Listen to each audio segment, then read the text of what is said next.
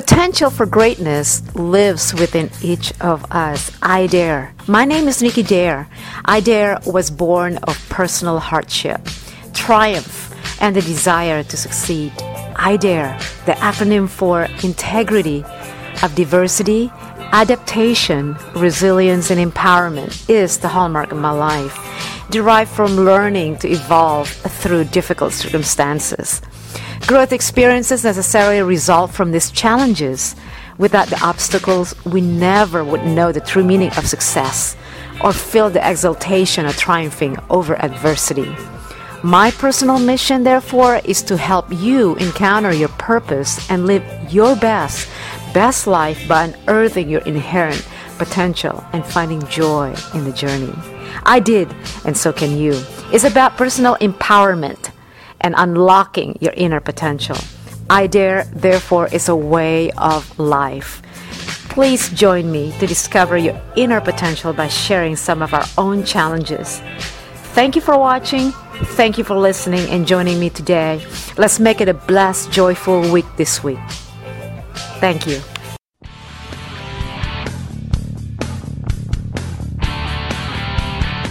Thank you for joining us at Nikki Dare Radio, heard worldwide by millions of listeners, with your lovely host, Ms. Nikki Dare. Our podcast, hosted by Nikki Dare, is your home for education to safety and survival, leadership and inspiration. Nikki Dare is the founder of iDare Inc., a registered 501c3 with its mission to educate and mobilize resources for preparedness and sustainability. iDare is a grassroots credo and personal mission based on its pillars of excellence: integrity, diversity, adaptation, resilience, and empowerment. Ms. Dare's personal mission is to help you encounter your purpose by unlocking your inherent potential and finding joy in the journey.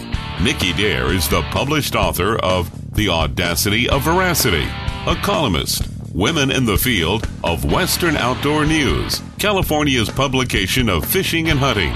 Ms. Dare is a certified firearms instructor in rifle, shotgun, and handgun, RSO, range safety officer, and CERT, Community Emergency Response Training member, a FEMA certified training, women's advocate, transformational mentor, and a seasoned BPR change management consultant since her early 20s in transforming companies. And decades later, she is reinventing her purpose. Nikki Dare's life has been spent passionately in helping others going through transformation, both personal and professional. And now, here's your lovely host, Ms. Nikki Dare.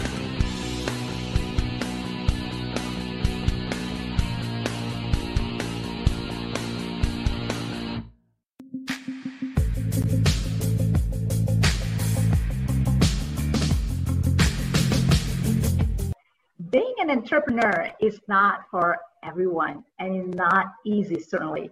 Entrepreneurs, we juggle multiple responsibilities every single day. 50% of startups fail in the first 4 years. 19% of startups fail because of too much competition. And another 18% fail because of pricing or cost issues. Certainly, there are no blueprints to the road to success. We all have to have that willing to sacrifice many things along the way, to feel overwhelmed and sometimes beaten. Every entrepreneur, no matter how prepared we are, we stumble over unexpected hurdles and challenges. The successful ones learn to get back up as soon as possible because it is necessary. And we constantly seek for solutions, answers, evaluate, improve strategy, branding, how-tos, all of that stuff. Similarly, as chaotic when you are showing up to a 9-to-5 in corporate world as an executive, right? It's pretty chaotic. It sounds chaotic. It is chaotic.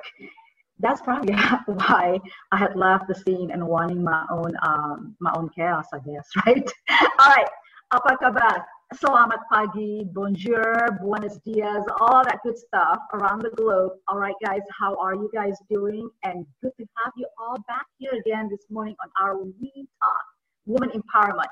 Yes, we love to talk.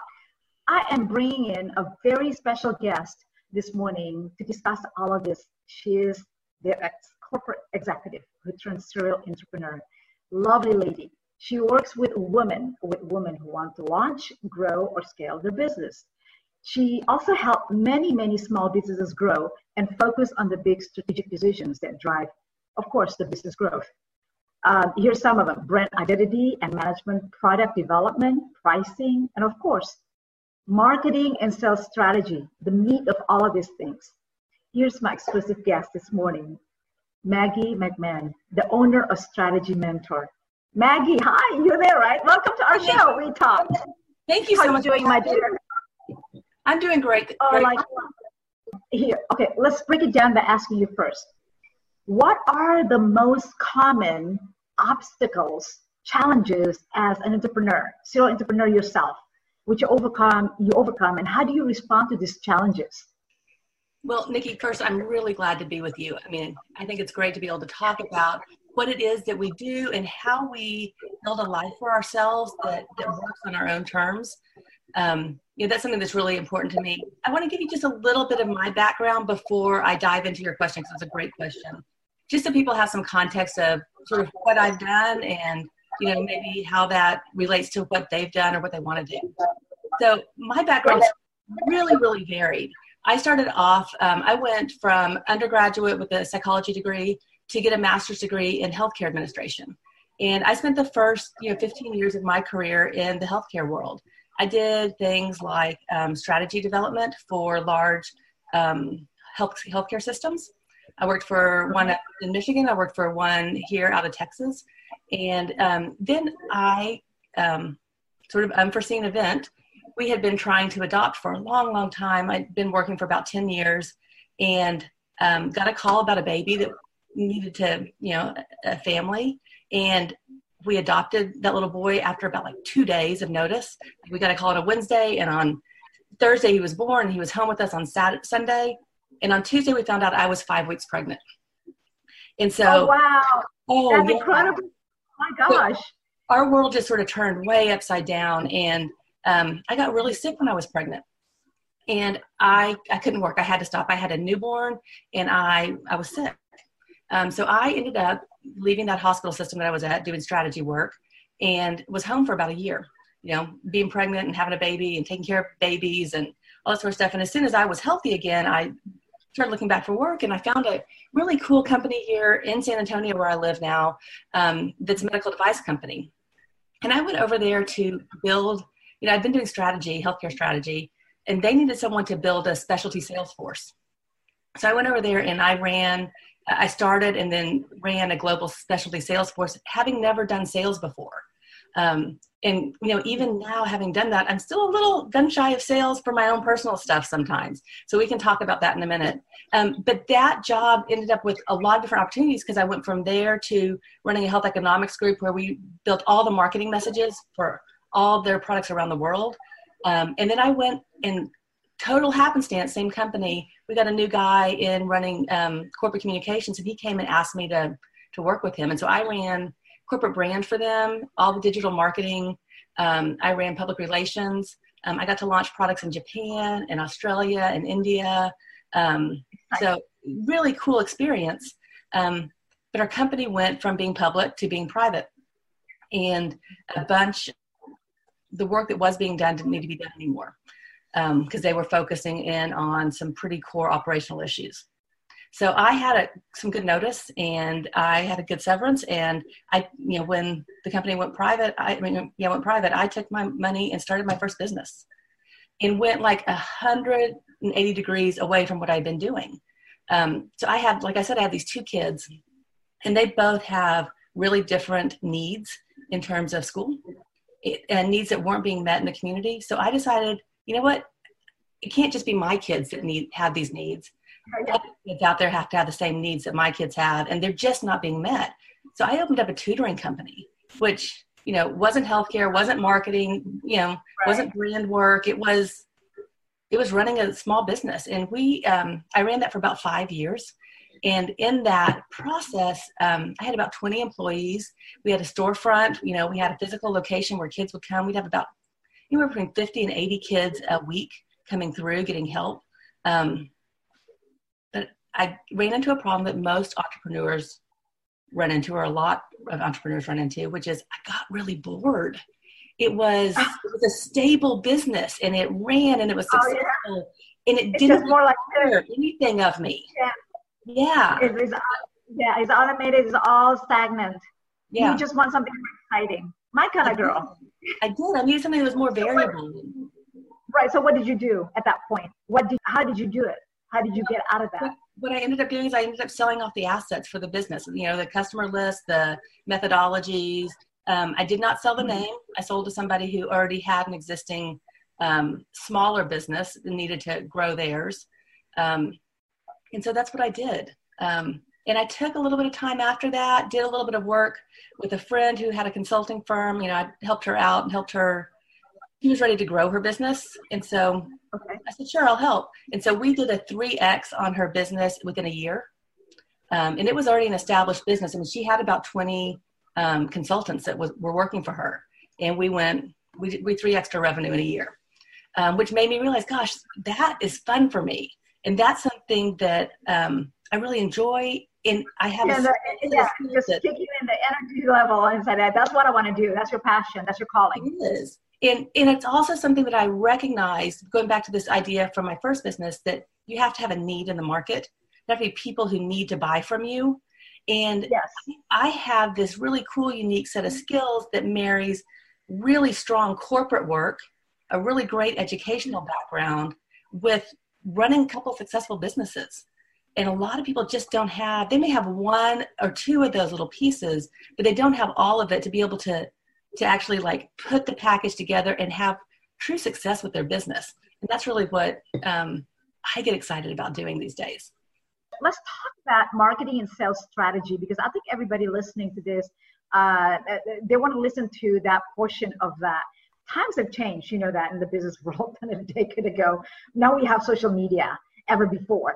Everyone has to have a website, their business, to draw traffic to see what you know, you're selling. Online e-commerce, basically, right, has exploded in past decades. People have to have this stuff. Now, your background also include branding, digital media, public affairs, I think, right, market access, product launch, reputation management around the world. Before I get on into that, here's a statistic I'd like to share with you all, that in 2017, estimated 1.66 billion people worldwide purchased goods online. During the same year in 2017, global e-retail sales amounted to $2.3 trillion projection, show a growth in 2020, by 2021, $4.48 trillion. So what are your thoughts on that? Well, I mean, there's a couple of things that you said that I think are important to remember. There are reasons that you want to have a website or have a social media presence. It is sort of like a base of doing business, but your base doesn't have to be really active. Sometimes people get into building super complex websites or these crazy, you know, 5-time, 8-time a day postings on social media. That's not necessarily what you need. I know. I want to ask you about that. Is that so important? I mean, how effective? What kind of impacts are we looking for posting so much? Is there a recommendation for that? I mean, is there a magic number? How many posts that we should, and then we become successful or known or found? Well, you know what I'm saying? I do know what you're saying, but this is where my advice isn't actually popular on a podcast like this, because there isn't a magic formula. And this is the point I was trying to get to, is that your website, your social media, all your marketing efforts have to be done in service to a goal. And so if you're just getting a social media platform together to, you know, let people know who you are, and you don't have actually a goal for why you're using it, are you going to sell on it? Are you trying to just raise awareness?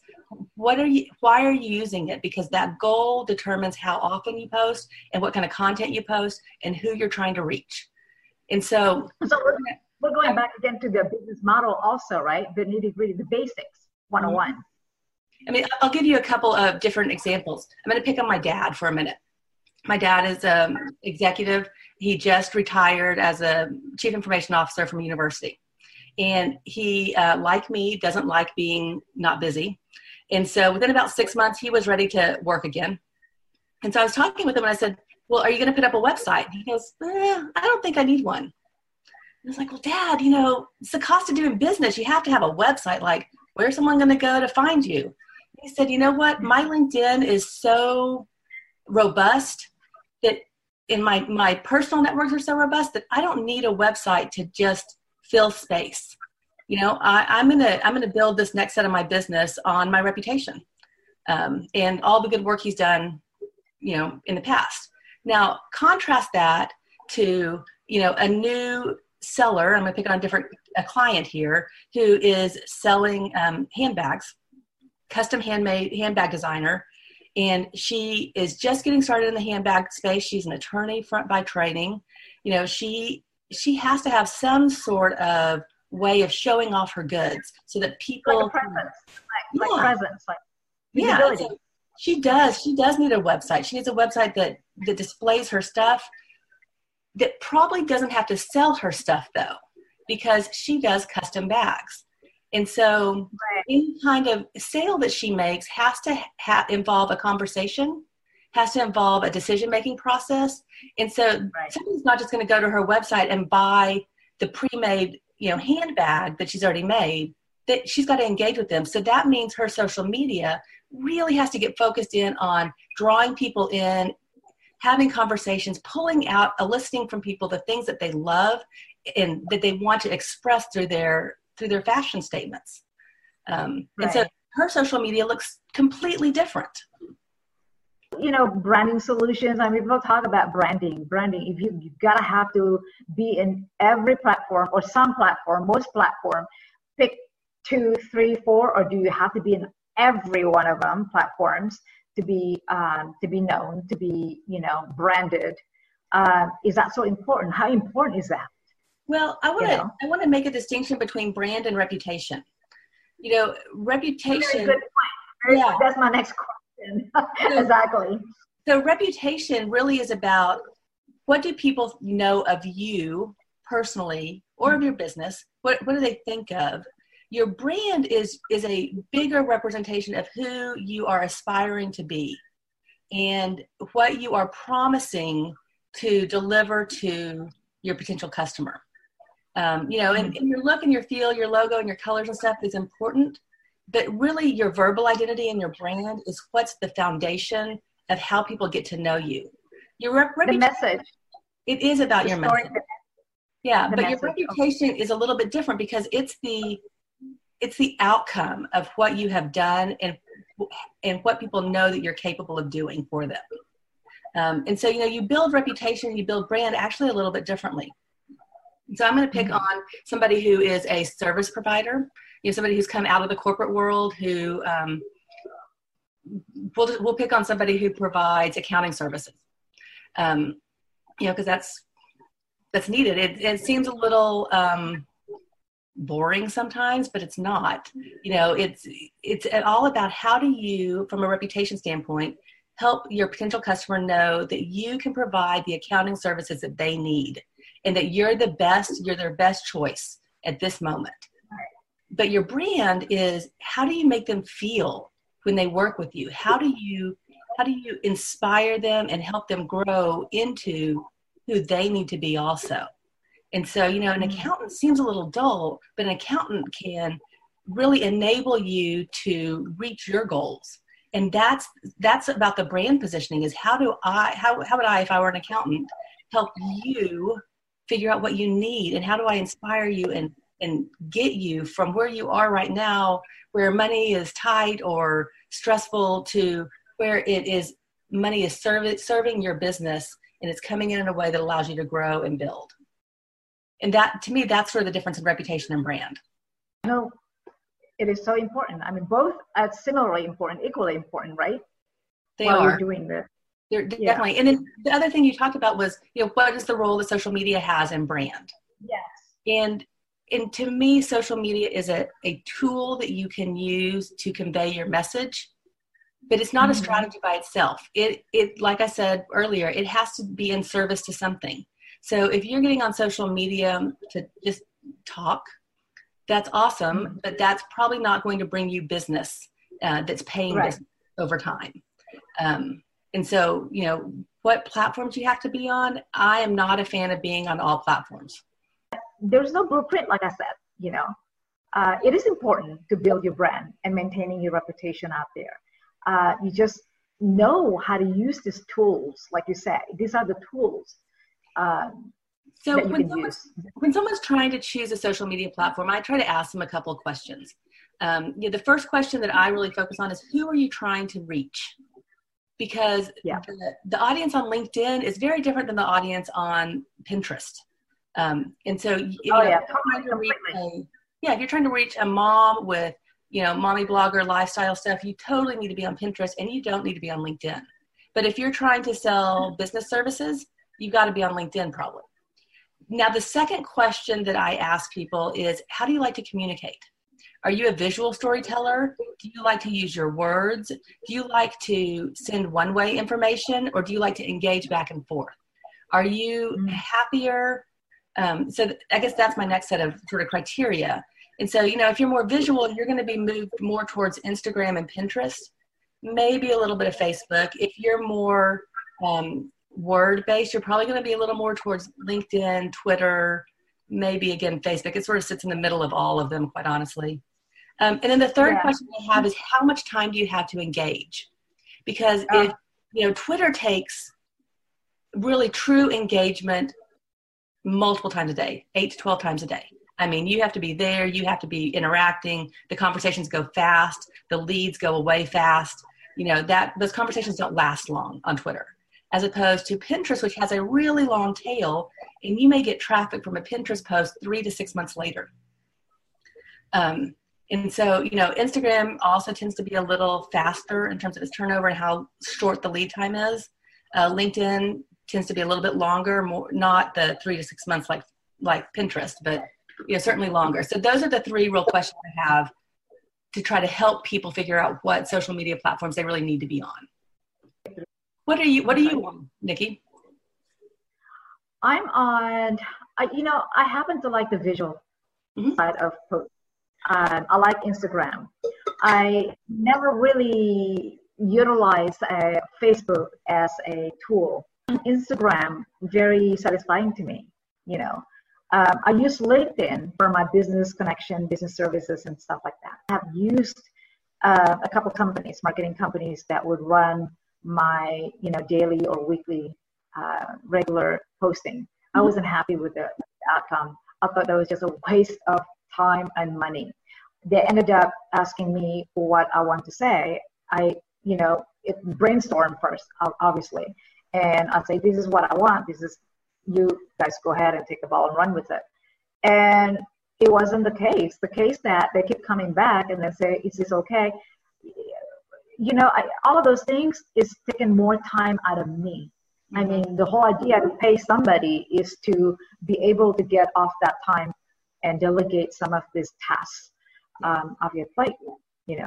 So that's one of the challenges that a lot of people face with social media, especially outsourcing it, is that sometimes you outsource it to somebody who is lower cost, and they don't have the same, it's very rare that they have the same level of experience that you do in expertise in your field.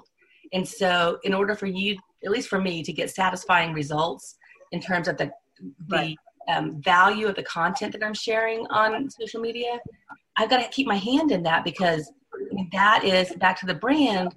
You know, part of my brand is to provide really stellar, actionable content.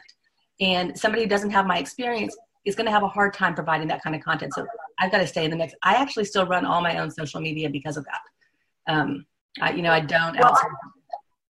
Well, when I did that, I was really disappointed when I saw one morning I got up and then I saw a post, and this is not what I was talking about. This is not what we've been talking about at all. It was totally, completely different than what I was trying to say on my social media. So, I mean, you know, basically I fired the people and I said, I'm not looking at this anymore. I took over, and then as any other entrepreneur, business owner, busy people, you only post whenever you have the time, I guess, right? But I want to talk about this too. there are some resources out there, tools and resources where, such as, I think it's Hootsuite, where you can post in advance. I use something called CoSchedule, and it's not CoSchedule. So it's not something that is as well known as Hootsuite, but I like it because it has these really cool features where you can repurpose and reuse content in an automated fashion over time. And so it makes it really easy to keep my social media feeds lively, even though I'm not always producing brand new content. And so it just makes it a little easier for me. And it does intelligent requeuing so that it only reposts the things that people are actually engaging with. So if I have a piece of content that's sort of a dud, it's going to fall off and it won't ever get shared again. And I can give it pretty good limits. So I can say, like, only share this twice in a year. So I'm not flooding people with the same post over and over again, but I am still getting some extra legs out off of that content. What are the conversion rates using these kind of things? If it's so, is it effective? Obviously, it is effective somewhat, right, to a certain extent. It just depends on what you're looking for, right? What you get out of this, paying this monthly, I think, or yearly kind of thing, right? Yeah. So I would never tell someone to be on social media to the exclusion of other marketing platforms. I don't think that's a healthy marketing program. And so I like to talk about something called the digital trifecta for the digital piece of marketing. And that is, how do your social media platforms, your email marketing, and your website share data and information so that you can get the right message to the right person at the right time? And so if you're doing social media and you're doing it in absence of an email marketing program or, you know, having a great website, you're not going to really get the big bang. I hear a lot of people who talk about, oh, I'm running Facebook ads and I'm getting nothing for them. And they're costing me a ton of money and no one's buying anything from me and I don't know what I'm doing. Well, Facebook ads aren't a one and done kind of deal. Facebook ads are this continuum, where you start off with, and this is true of any marketing effort, you just start off with helping people know that you're there, that make them aware of you. And so there's this sort of awareness building phase that happens. And then you have to get them interested in you, where they're actually like, oh, who is that person? And, you know, I don't just recognize them, I want to know a little bit more about them. And then you have to help them move into a decision-making stage, where they have to say, oh, I might actually want to work with them. I want to evaluate that. And then finally, hopefully make take that action to work with you or buy from you. And so a lot of people start their Facebook ads and really their social media marketing at the decision and action phase, when really you've got to start way back over here at the awareness phase. And those ads are a whole lot cheaper just to get somebody to sort of engage with you. And the real beauty comes in when you can then take the people who have interacted with you on those ads that were cheaper and send targeted messages to them via email and Facebook, and maybe even on your website when they visit, so that you're getting the actual right content to them. I think, you know, at least for me and a lot of my clients, what I find is a lot more of the sale happens through, or progressing the sale happens through the email side of that equation. And then ultimately, if you need phone calls also, it depends on what you're selling. But less of the sale actually happens in the social media realm. Yeah, I mean, it's the interaction. It's the traditional one-on-one, you know, interaction, communication, phone calling. I mean, that's still crucial. That's still key to making the sales, right? Closing the sales, I guess. And that's a whole other side of marketing, is sort of what I call the traditional marketing piece, where you're building your network, you're out meeting people, you're asking for referrals, you're referring people, other people who do good work, you're referring work to them. You know, that's how do you actually get to know people offline and build relationships that are going to be fruitful. Right. Okay. Very, very interesting, because I'm an old school, traditional marketing. I mean, all of this gadgets, technology, my goodness, I cannot even keep up with every one of this. The apps, talk about apps. Tell me about apps. What are your thoughts on that? Just in terms of like the apps that, are you asking about the apps that I use to be more productive? Are you asking about having an app as a business person, to sell, as a marketing tool, as a sales tool? I think that really depends on what, like I said earlier, everything has to be in service to a goal. And so, you know, if you have a goal that is furthered by having an app, then great, do that. You know, if you are an information clearinghouse on a specific, you know, niche area, so, you know, disaster preparedness, I know you really are, that's important to you. So if you have that niche kind of area of specialization and you want to provide all the content, you want to keep people in one place, you can do it that way. And, but you have to make sure that the app actually engages people in a way that they want to continue interacting with you, and you get, you drive them back to your website or some other way of working with them. Now that's one way of using an app. Another way is actually make money by selling an app.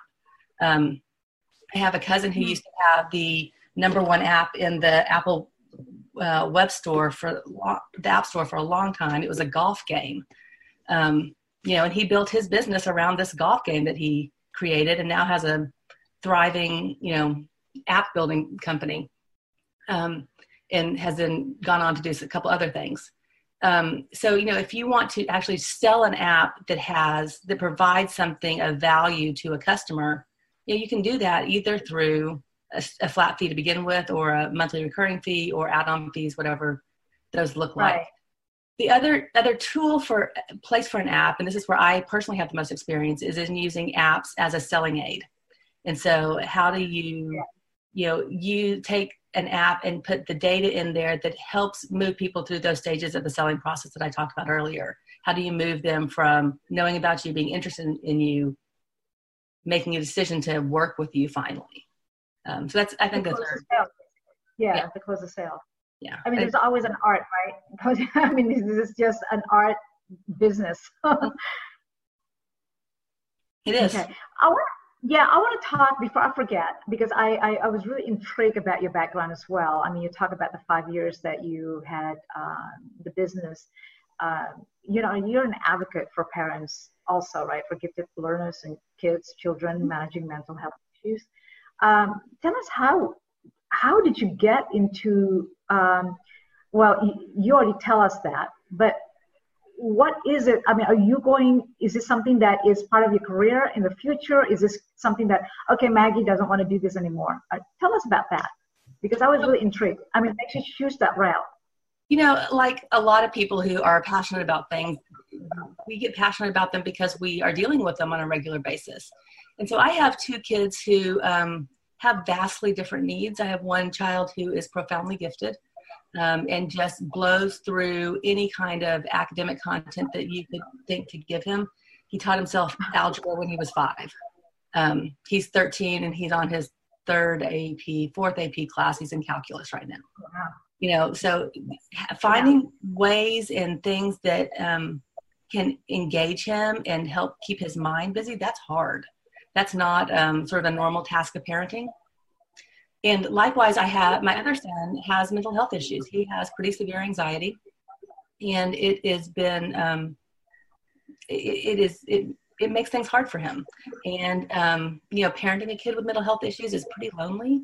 A lot of people don't talk about it. A lot of people don't know that some of the things that they're seeing in their kids actually might be mental health issues, as opposed to like willful disobedience. And, you know, the way that you parent a child who is willfully disobedient is very different than the way you parent a child who has mental health needs and who is sick. And just helping people sort of learn to understand, like, let's look at what's happening with our kids and how we can support them and give them the tools they need to be successful. Because, you know, my kid may have anxiety, but he's going to be awesome. You know, he is awesome. He's going to be an awesome adult. He's going to have a great career. It's not going to hold him back. But it's not going to hold him back because we're going to work our asses off to make sure it happens now so that he has the tools and the skills that he needs to be successful, just like my other son has the tools and skills he needs to be successful. So that's how I got passionate about those things. You know, and the way those have played out for me, you know, really, I started a business because of those things. And right. I figured that. I figured that that's what, you know, really made, you know, brought up that passion in you. Yeah. But even though I'm not running that business anymore, I'm still really in the mix. I mean, I've written for several national parenting blogs for a long time. I ran my own for several years with about 15 contributors. And then I've been on the major gifts committee for our local pediatric psychiatric hospital. So, you know, like even when it's not my daily work, there's still work to be done, and it's still you can do outside of your vocation. Yeah, you still have that line. So it's great. I mean, it's important that the kids have that support, continued support system from the parents, you know. I mean, they see that as a lead by example as well, obviously, you know, your children. So anything in the future, I mean, you mentioned about writing the blogs and everything. Anything in the future that you write books, or is that already in the works, maybe? Well, I always ask this question. Yeah, I actually had a big deal a couple of years ago to write about parenting gifted kids who have anxiety. And just, you know, as I was talking with my son, became clear that he wasn't ready for me to share all, you know, everything he's dealt with. And so that's fair. That's you know, I didn't feel like I could write the story from a standpoint of an expert, because I'm not. I'm just a mom on that, you know, mom who's worked really hard. So, you know, that's sort of sitting out there. It may come up again. And, you know, I really enjoy writing. So there may be some books coming. We'll see. Right now I'm working on a couple of online courses for entrepreneurs. And so that's where most of my writing efforts are going.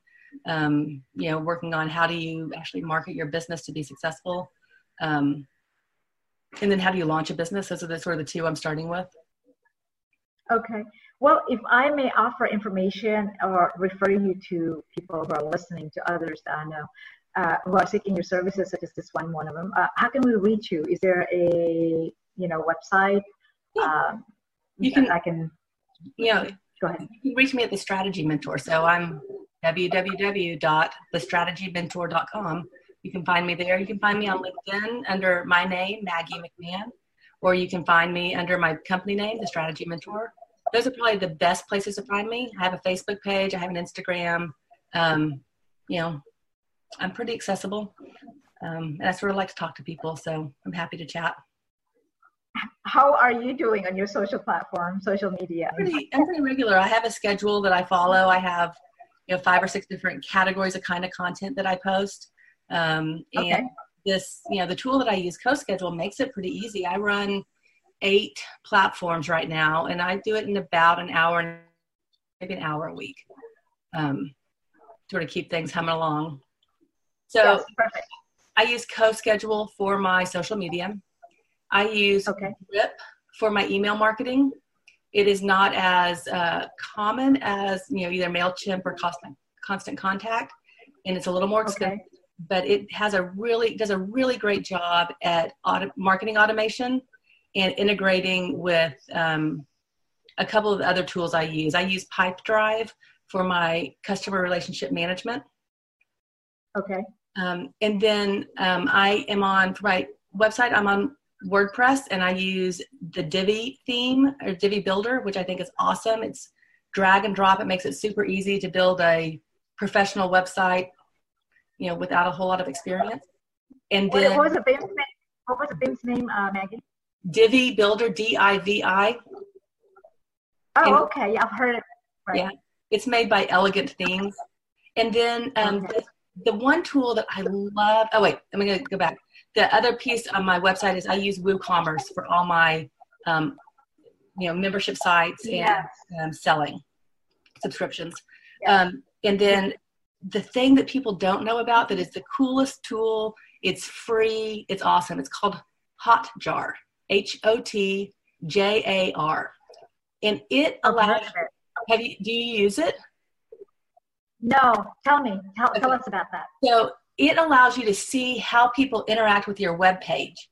So you can get heat maps to see the things that they click on, and to see, like, you know, are they flipping over certain buttons that you really want them to be clicking on, or it'll do like recordings. So you can actually see somebody go into your website and start like clicking around and see the path that they follow and how long they stay on a certain piece of the content, and then where they go next and how, sort of what path they take. And it's, a little creepy, you know, like a mouse. Well, you can do a heat map. You can also do a recording where you actually see their mouse moving on the screen. You don't find out who the person is. You don't, like, I can't see, oh, Nikki was on my site and did these things. But I can see that somebody was on my site from the U.S. and did these things. Okay. Yeah. I do get that, those regular weekly in my email, you know, statistics on my website, like how the website is being, just a lot of details. I was amazed. I want to just insert this information with you and share it with you, and then, you know, see what you think about this. I usually, on my nikkidare.com, for example, my website, I normally, on average, I would get per week about 7, 8, maybe in a good week, and 900. Mm-hmm. In this past week, I had 2,000, 2,100 hits. So I call up my technical support guys and I go, can you guys explain to me what this is? Are these bots? Are these spams maybe? Because I was like looking, reviewing, yes, you know, per page. What are your thoughts on that, Maggie? Well, I think there's a couple of things, just knowing a little bit about your business, and also a couple of things that have changed recently with Google. Google just did a change to their search algorithm, and it is rewarding websites that have high quality content. And so a bunch of my clients, a bunch of my friends, and I saw a jump over the last maybe 7 to 10 days ago, a significant jump. Now, you should be able to see if you got an increase in traffic from Google, if you look at your analytics, if that's where the source of that traffic was. The other thing that might be happening for you right now is you're relaunching your podcast, and you just started a new set of marketing efforts for relaunching your podcast, and you have a bunch of people who are getting ready to come on, and you have all those people who are promoting that podcast too. And so there may have been a good bump that came from that also. Wow, I didn't think about that. Okay, so it because I said no, it's gotta be a mistake. This is like double, more than double, because I was happy with 700, 900, you know, hits. That's, you know, regularly every week. So I'm talking about how much is that a month. Now, with that said, there is another point that I want to ask you: how many hits per week or per month, let's say, total? To be considered as a good website with, you know, people asked me this before and I said, I don't have the number. So you're going to be the right person to ask. What is it then? There's not a number. I mean, you can have a website that's getting 1 million hits a day. I mean, I used to have so when I was in the corporate world, our website would get more than 1 million hits a day. It was a good website, but you know, it isn't the website I need. So the good website is the website that you need, providing the traffic that you need in order to support your business. You know, the things that I like to talk with people about are tracking their conversion rate. So, you know, how many in your encounter requirements. So how many times does somebody have to interact with you before they're willing to start thinking about buying from you? And, you know, for retail, that tends to be like 8 to 12 is a statistic that I always use, is that someone needs 8 to 12 interactions with you before they're going to think about buying from you. And then that's a lot. It's a lot. But an interaction might be seeing something you posted on LinkedIn, and then it might be coming to your website and then getting your email. You know, there's lots of different ways to interact. They might be seeing an article that you wrote someplace. Those are all what I would consider a touch. Now, and then the next number is what percentage of people that you have interacted with actually end up buying from you. You know, right. And so that number traditionally across all industries is 1 to 2%. So you start thinking about this. You have to interact with people 8 to 12 times. And even then, only 1 to 2% of people are going to buy from you. And so that's what that's how I start thinking about, is your website providing you the kind of traffic that you need to actually make the sales that you need? A lot of times we'll have people who have just launched call me up and say, I'm not getting any sales. Like, I don't know what I'm doing. I'm not getting any sales. And we start talking and they're not getting any traffic. You know, they may be getting 100 people a day, but you have to hit those 100 people a day 8 times right? So that's 800 hits before they might get one sale. And so, one sale. Yeah. And so they're thinking they're going to get, 15 sales off those 100 visits when really they need, 800 to get one sale perhaps. And so then it becomes a numbers game to, get the traffic. So this is the conversion rate across the industries, right? All industries, service industries. Yeah. Now that's a lot. It does vary. My conversion rate's actually a lot higher than that. But part of that is I really target my message. So I'm not getting a lot of folks who aren't interested in me ever showing up in the first place. Right. And then I think the other piece for me is that I have a pretty clear sales process. I nurture my leads. I follow up with them. I email, I just touch base. I send them a text. I send them an article. I consistently follow up with people so that over time they remember me enough to say, I'm ready to work with her now. I trust her. I know that she knows what she's talking about. I know that she understands my business because she's shown me that because she keeps sending me all this great stuff that I've been using. Mm-hmm. There's always the power of that, one-on-one communication. Mm-hmm. Traditional, right? Way of doing business.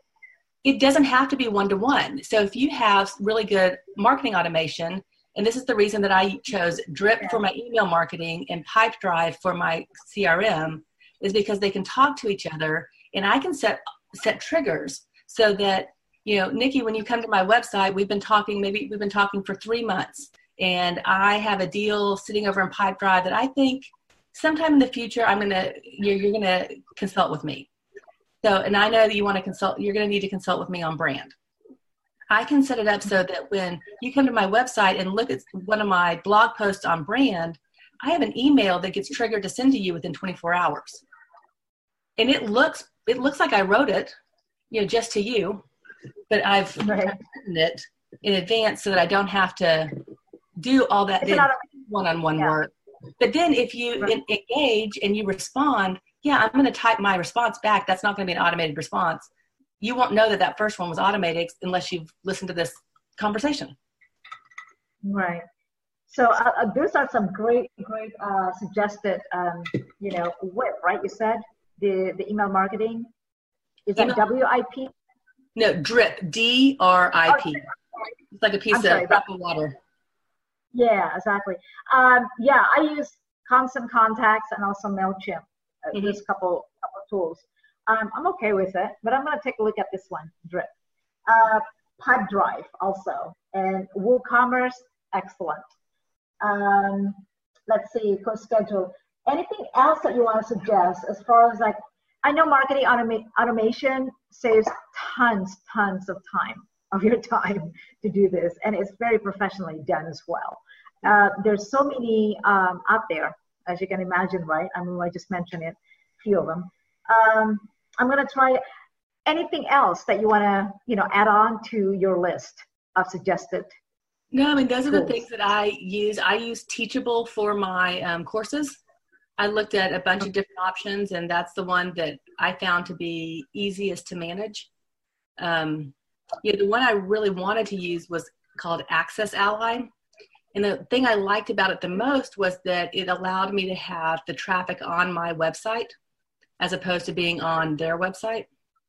And that seems to be important because of SEO or search engine optimization. The more traffic you have coming to your site for whatever reason, the more likely you are to get more traffic referred to you.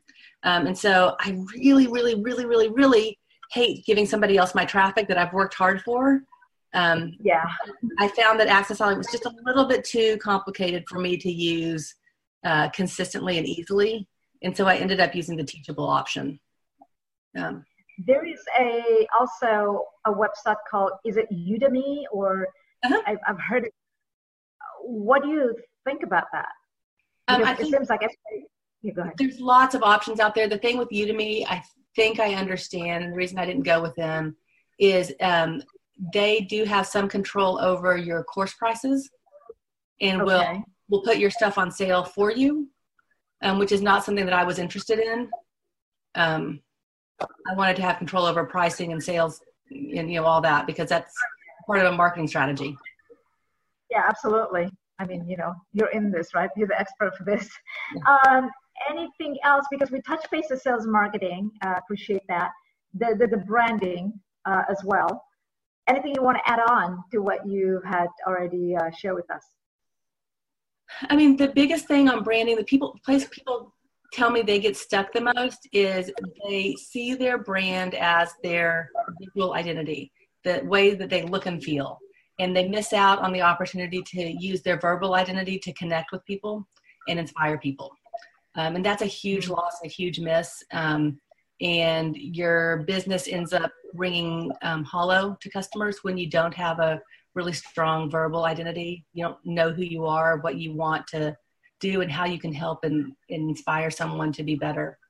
So that's one thing. I think the other thing that I see people run into a lot with their verbal identity when they build it is that it's all about them. They make it about, I can do this for you. I can do X, Y, and Z. I can.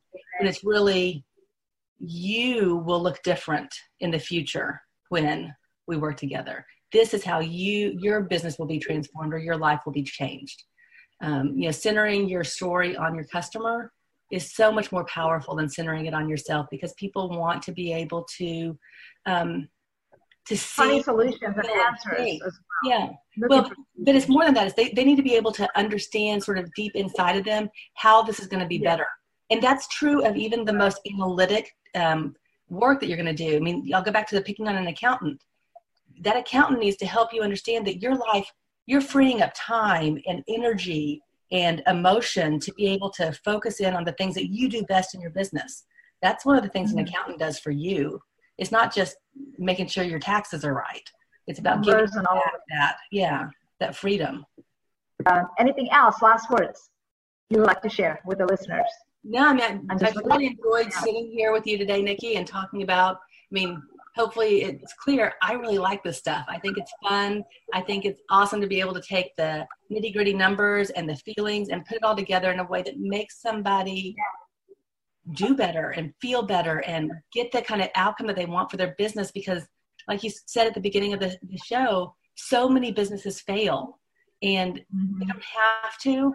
With the right counsel, and you know, you have a good idea, we can make it work. And I've made weird businesses work for people. You know, I had somebody come to me a year ago saying, I've had 3 coaches tell me that I can't do what I want to do, that I should just give up on my dream. And we're like 9 months out now, and she has launched her business and is super successful already, because it's something she was passionate about and she's good at. And you just have to find the way to make it happen for yourself. To believe in that too as well. I think that helps as well, you know, and then to have a support system, not necessarily, but to believe in what you do, and then just enjoying what you're doing, you know. A lot of people I see it around me, they do things and they don't enjoy what they do, and it just becomes, it's not purpose, you know, to their lives. And there are times in our lives where we have to do what we don't enjoy. I mean, we just do to make things work for our families. But where you can, and when you can, there are paths forward that let you get back to things that do provide joy on an everyday basis and make you feel like you're being your best person, your best self. That's right. That's right. Well, I'd like to invite you back again, and because I enjoy talking in this content as well. I think every entrepreneur should have these tools to understand, like you said earlier, I mean, you know, what is the goal to be out there? Is it the message? Is it the way that it doesn't have to be a fail. You know, if we can collaborate more, share experiences and everything that we have done, maybe even our failures, maybe even our successes, we talk about this, the more what we rise together. That's my point. Collaborate, not competition. I think this is a great, great platform for all women, our voices to be heard as well. I agree, and I really appreciate you giving me the time to talk with you today and just share some ideas and hopefully a little bit of inspiration for all the women out there who are trying to make it work for themselves and who can, and they will. And they will. It just, you know, a lot of times that we women, when we collaborate with each other in a room, then we finally go like, aha, moments, aha, yeah, I didn't think, yeah, I thought about that before. And it's just a little push, perhaps. Collaboration is so powerful. I think there is no better time, like right now. Now is a time to collaborate. Well, time flies when you are having way too much fun, right? We can just go on and on and on. That's another thing about us women. We can do so many different things all at once. We can talk so many different things too. But yeah, I know we take care of things. We take care of business as well. We make things happen. I want to say we make shit happen. Thank you, Maggie, for joining and sharing your really, really valuable advices on so many different things. We are running out of time. So any last words that you would like to, I know I keep saying this, I ask you this, would like to share with our listeners out there? I think just find the things that you're passionate about. And then if you want to build a business, get some good advice. If you don't know something, go learn it. If you don't feel like you can go learn it, figure out somebody who you can partner with or outsource to, or there's ways to make it work. Even when you don't have all the skills sitting in your basket right now, you can build them and you can go buy them. And right. Make that happen, and you'll be successful. I have faith that you can be successful.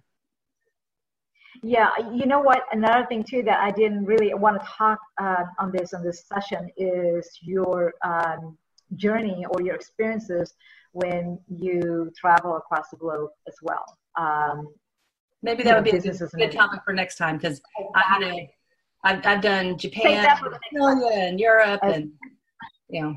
It's the cultural differences, I can imagine, and you know, I think you have to come back then. That's the excuse. I would love that. That would be a great thing to talk about. And for our listeners, if you enjoy listening to this podcast session, please do post and share. You know, Maggie even recommended this podcast to others. Share it, like it, tweet it out, Facebook like it, everything. You know, all of those fancy stuff that you all do daily, every day. Get the word out there. It fits your soul and fit the souls of your friends and those others around you. Don't forget to subscribe and join our community here, nikkidare.com, and podcast here. And yes, download for free at iTunes podcasts. I am Nikki Dare, your host. Stay safe, stay vigilant until our next episode on We Talk. Really enjoy our episode with you, Maggie. God bless and good luck. Collaborate, not competition. I forgot to say that. Good luck in all your ventures and wish you well, and come back. I want you back again. From our passion to yours, I'm Nikki Dare, your host. God bless. Thank you. Bye.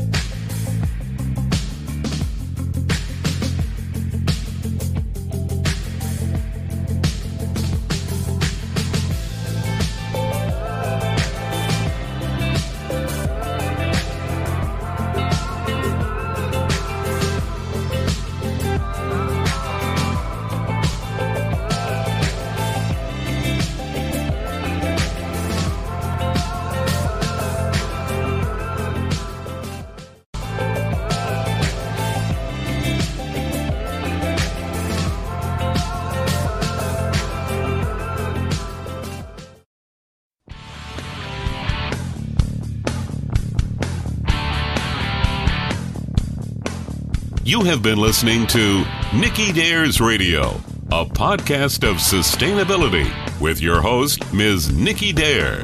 To learn more, please visit Ms. Dare's websites, education.nikkidare.com. Workshops on safety preparedness, situational awareness are available. Also available, the Transformational Coaching Series. For corporate and private group pricing, please contact us. She also offers both private and group classes in firearms training, handgun, rifles, and shotgun for individuals and families, and home invasion scenarios, and her other outdoor activities, and her passion for fitness and upcoming classes. Follow her on LinkedIn and her social media, Twitter, Instagram, Google+, Pinterest, and Facebook. or simply watch her tutorial videos, you can subscribe to her YouTube channel, Nikki Dare. All about her books and inspirational quotes can be found on her website, books.nikkidare.com. Check out her newest website, travel.nikkidare.com, for all travel resources, savings, and tips. Her calendars, both of living in purpose and passion, as well as her exclusive edition of Firearm Safety, are available for order on her website, nikkidare.com. All of her broadcasts are available for free download on iTunes podcast Nikki Dare. For more details on opportunities for sponsorships and speaking engagements, please email us at education@nikkidare.com. Join her next time, living in purpose and passion. Our mission is to live a sustainable life. With your host, Nikki Dare.